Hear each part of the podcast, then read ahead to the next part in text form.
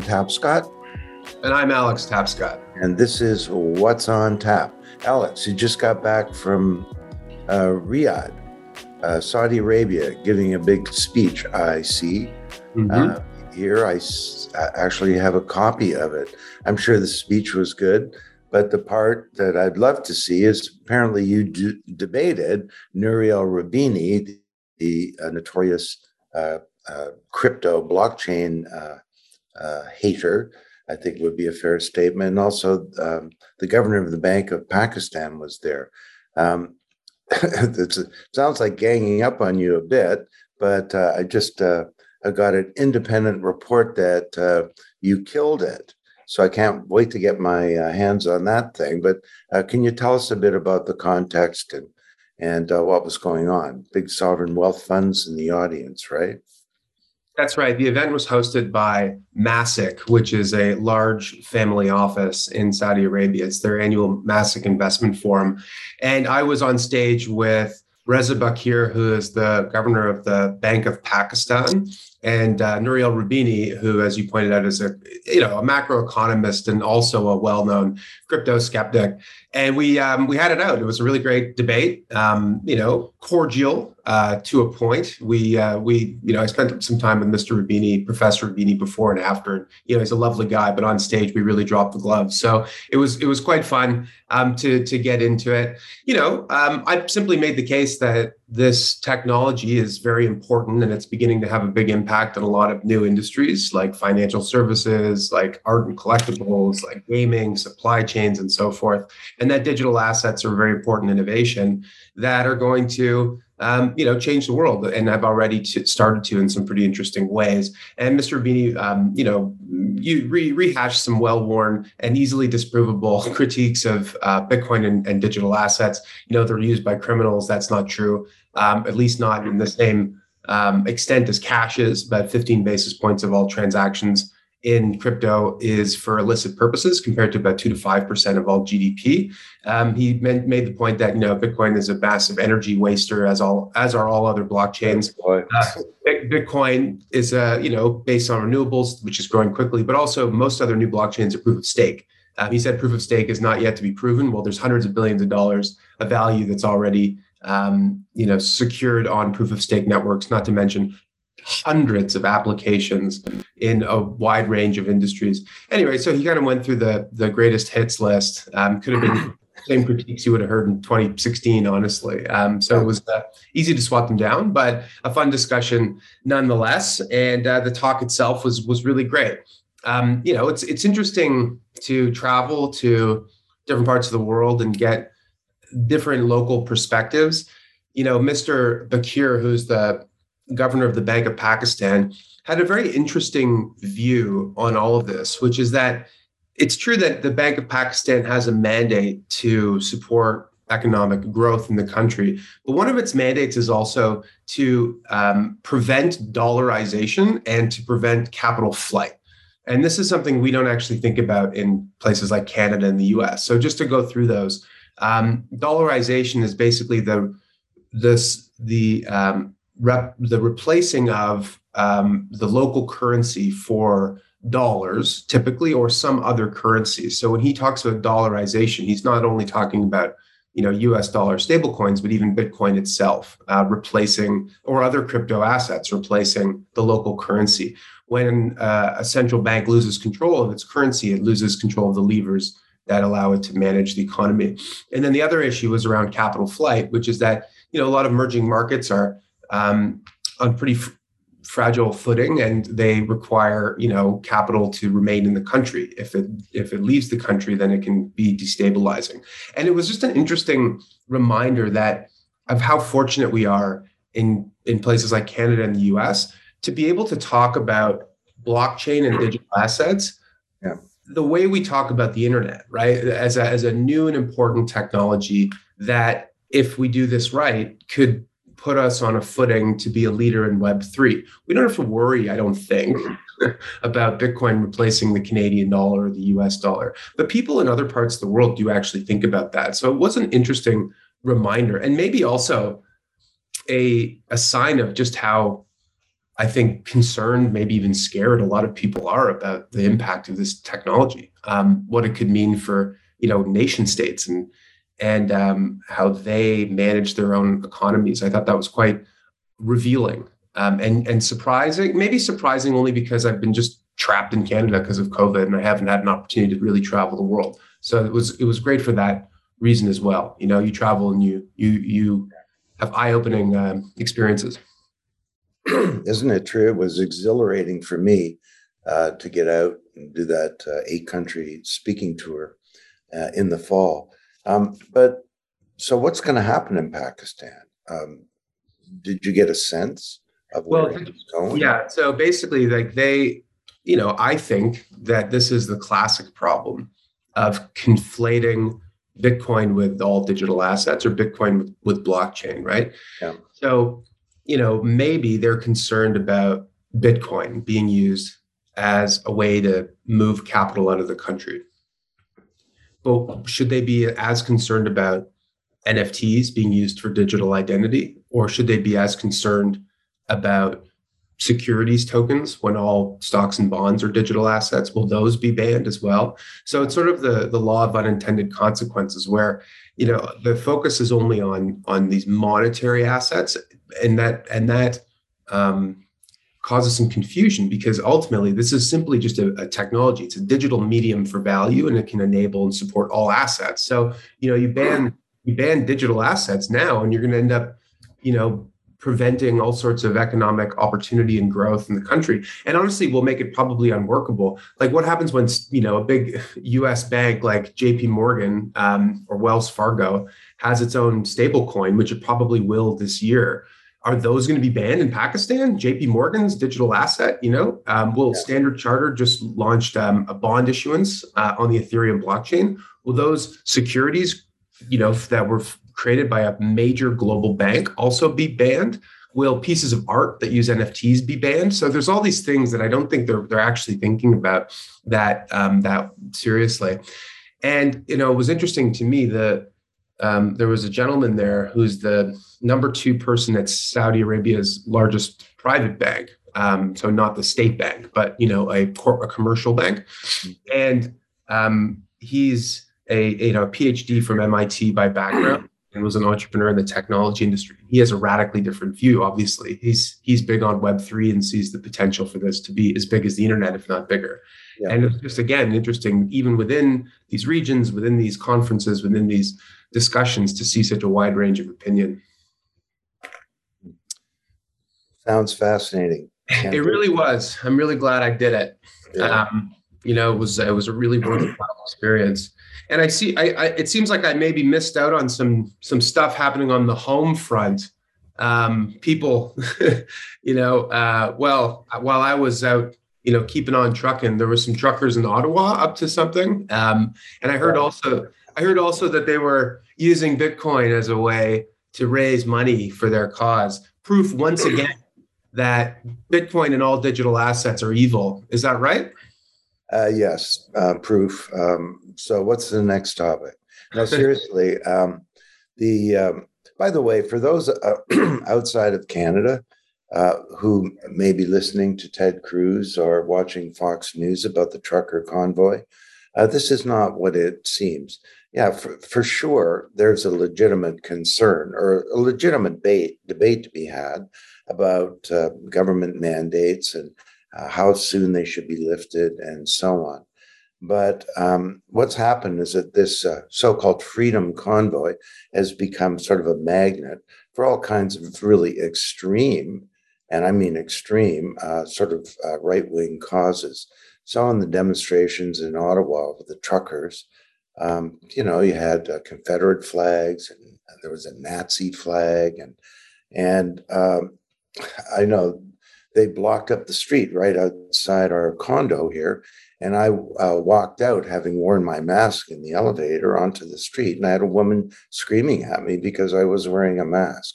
So, and now, of course, we've got all kinds of international money, in particular coming from the U.S., that's trying to find a way to support this thing. So it's sort of the globalization of this extreme right. Somebody called it the Trumpization of Canada. Of course, Donald Trump has waded in, referring to Justin Trudeau as a sort of a left-wing extremist. And so just get to the Bitcoin part. I have a physical publication here because I didn't have time to get my password working on this newspaper. But how Bitcoin bigwigs came to fundraise for Convoy. Group of 5 men are in control of $500K in donations. So Bitcoin investors want to orange pill the world and create a financial system outside of government regulation, and are rallying to join forces with and raise money for the Freedom Convoy protest in Canada. The group of 5 men will exclusively control the donations, which so far have reached around $500,000. And they say they want to show that cryptocurrencies are the libertarian money of the future. Orange pill, I guess, is a reference to the Matrix. Do you want the red pill or the blue pill? The red pill meaning that you get to see what's really happening. So, trying to unpack that. And if I read the whole article, there are another 20 amazing kind of statements in here that do need to be unpacked. So, gentle listeners of What's on Tap, you can be forgiven to have some cognitive dissonance if you're reading that newspaper, and also noticing how Ukrainians are using Bitcoin to crowdfund the response to the Russian war. And then we've got Julian Assange, a big movement, basically. It's reported in Cointelegraph that has that's using Bitcoin to raise money for Julian Assange. They've raised $53 million to help with his legal costs and basically to fight for his freedom. So I don't know, what is this? The good, the bad, and the ugly? Or it's kind of reminds me of the good old days with the internet, that it was used for criminals and for pornography and so on. And personally, I'm not suffering cognitive dissonance. I'm suffering deja vu, we've been through this thing so many times over a decade. And but still, there's so much confusion, or else there are malicious forces that are attempting to, basically throw a pall of illegitimacy all over, not just Bitcoin, but the whole sort of blockchain revolution. But having been away and reflecting, having a sober reflection on all this, Alex, I'm sure it was sober if you're in Saudi Arabia. Yes. Any thoughts? I think you and I are of like mind on this issue, which is that this is a technology. It doesn't have any moral agency, and it is a technology that enables a form of expression that I think wasn't as possible before, which is the ability to organize online around a common cause and to fund that initiative, which is why we saw this being used to fund dissidents in Belarus, why it's being used in the Ukraine to help fund militias, as you pointed out, why it's being used by people to help support Julian Assange, however you feel about him, a divisive figure, but someone who people feel very strongly about. And obviously it's being used here to fund the convoy. I just don't really feel very concerned about this. I do feel like occasionally I have to talk to people and to explain to them. I bet you that the people in the convoy are also using email, which is another permissionless networking technology. But we don't say email is bad because they're sending emails about, coordinating refueling and of their trucks. So in fact, there are a bunch of news articles saying they're using Telegram, which is an encrypted text environment. And for sure, they're using the good old fashioned internet with GoFundMe and now other platforms to raise funds. So just to your point.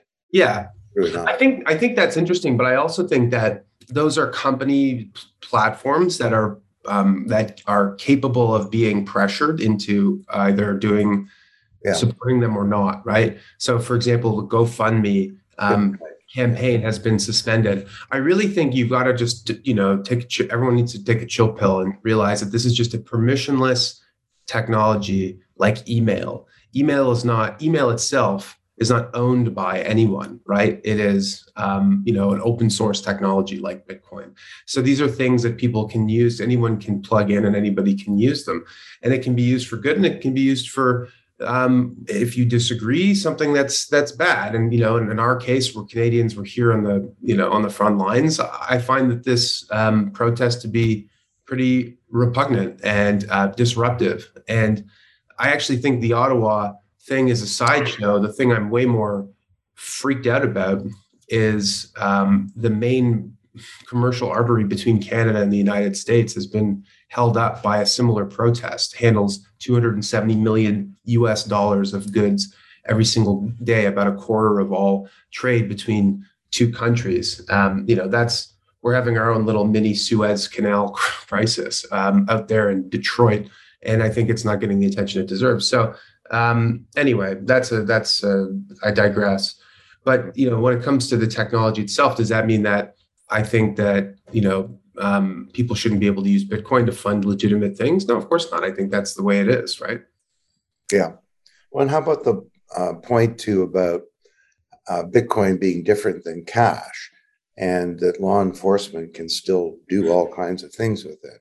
I think we were discussing a recent story on this earlier today. Well, I think another point to be made on all this is that if you're smart law enforcement, Bitcoin is a lot better than cash. Cash, which, by the way, is the main technology, good old-fashioned dollars, main technology used by criminals. It's the foundation of organized crime, of the drug industry, of tax evasion, money laundering, and so on.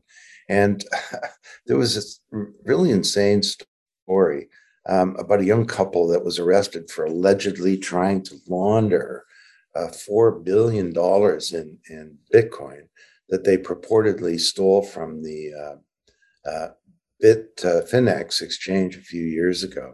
And these people made goofy rap videos and delivered a bunch of sort of lame inspirational talks online. And then they did some odd things. They stored their private keys in a spreadsheet on the cloud, and so on. But putting all that aside, it's sort of a pertinent point that the authorities have been tracing this, and that because of the metadata that's left, they've been monitoring the wallet address for years, waiting for something to happen. Yeah. And I know that you've looked into this. Thoughts on that? Looked into it, yes. It was the most popular thing on Twitter yesterday. People incredulous that the masterminds behind one of the biggest hacks were these just absolutely ridiculous people. But let's putting that aside for a moment, just to look at the facts. So a bunch of Bitcoin was hacked from an account from an exchange back in 2016, and it sat in hundreds of different wallet addresses. All of these wallet addresses, as everyone knows, are available for anyone to see. They can be searched using a block explorer. You can see the balance. You can see when any Bitcoin was moved in and out of them, et cetera, et cetera. And so they didn't move for years because the second that the money was hacked, presumably law enforcement was monitoring them, sitting on them. And apparently recently, these folks were trying to move the money, to launder the money somehow, to get it out of the accounts. And that, combined with some other sleuthing, basically allowed law enforcement to figure out where the private keys were held. And so, basically the very strong passwords were located in like a Google Doc on Dropbox or something. I mean, I don't know, I can't remember the exact thing, but it was basically an Excel spreadsheet on a cloud server that, you know, was like password protected with a weak password. So kind of ridiculous. They got the Justice Department, I think, got a warrant, you know, it was a lawful search and seizure. And then they just took the Bitcoin. They just removed it from all of the accounts because they had access to the private keys, right? Just basically drained the accounts and then arrested these two youngish people. You know, I don't want to say like they're kids who've made a mistake. These are people in their like mid 30s. So anyway, they're out on bond, I don't know, $3 million bond. We'll see. Maybe there's other facts that will come to light. But it's just another reminder that the reason that only 15 basis points, so, you know, a little more than 0.1% of all Bitcoin transactions are used for illicit purposes, way less than the average across cash and the broader economy. And that's because it has to be one of the worst mediums in the world for conducting criminal activity, because it is traceable, immutable, and trustworthy. You know, the law enforcement doesn't need to say, it's not a he said, she said thing where they say they stole, they say they didn't. It's like, this is on the blockchain. This is the most authoritative source of information that the world has ever created ever. And there's no way to dispute its legitimacy. And that's it. That's the end of it. It's like, if it was there, it was there. So, I think that another reminder to criminals, just, I mean, I don't want to provide advice to criminals, but Bitcoin's not good for criminals is kind of the point. Yeah. Bottom line, advice for criminals. Don't be a criminal. Yeah. Yeah. Okay. Yeah. I don't want, yeah, exactly. The title of our podcast, Advice for Criminals. I don't think so. Advice for criminals, don't be a criminal. Yeah, exactly. All right. Well, that's a sober, again, note to end on. Yes. And, just some announcements. Our big event for the Enterprise Blockchain Revolution Global is returning April 21st, 22nd. Call it the Web3 Summit at the Metro Convention Center. And you can visit www.blockchainrevolutionglobal.com for more details about the event. Our new book, edited by yours truly, is Platform Revolution. I've written several of the pieces in there, and I think it's a terrific book. It's selling quite well, and it's available on Amazon now in hardcover and ebook editions. I noticed that somebody has also linked that book to my TED talk, so that's a thing. 5 years later, it's still growing at 3,000 views a day. So that should generate some traffic on the book as well. And our most recent webinar, Blockchain Food Safety and Sustainable Agriculture, is available on the Blockchain Research Institute YouTube channel. Of course, you can go to blockchainresearchinstitute.org or .com and all of this material is there, or links to it are there. So, Alex, welcome back. I hope we both get out on the road soon. Again, you know, who is it who said 99% of everything is just showing up? And we've all been showing up virtually over the last couple of years. Thankfully, it looks like the dust is settling, and we'll be able to show up physically. So back on the road again. Anyway, and to all of you listeners and viewers, we'll see you again next week for What's on Tap.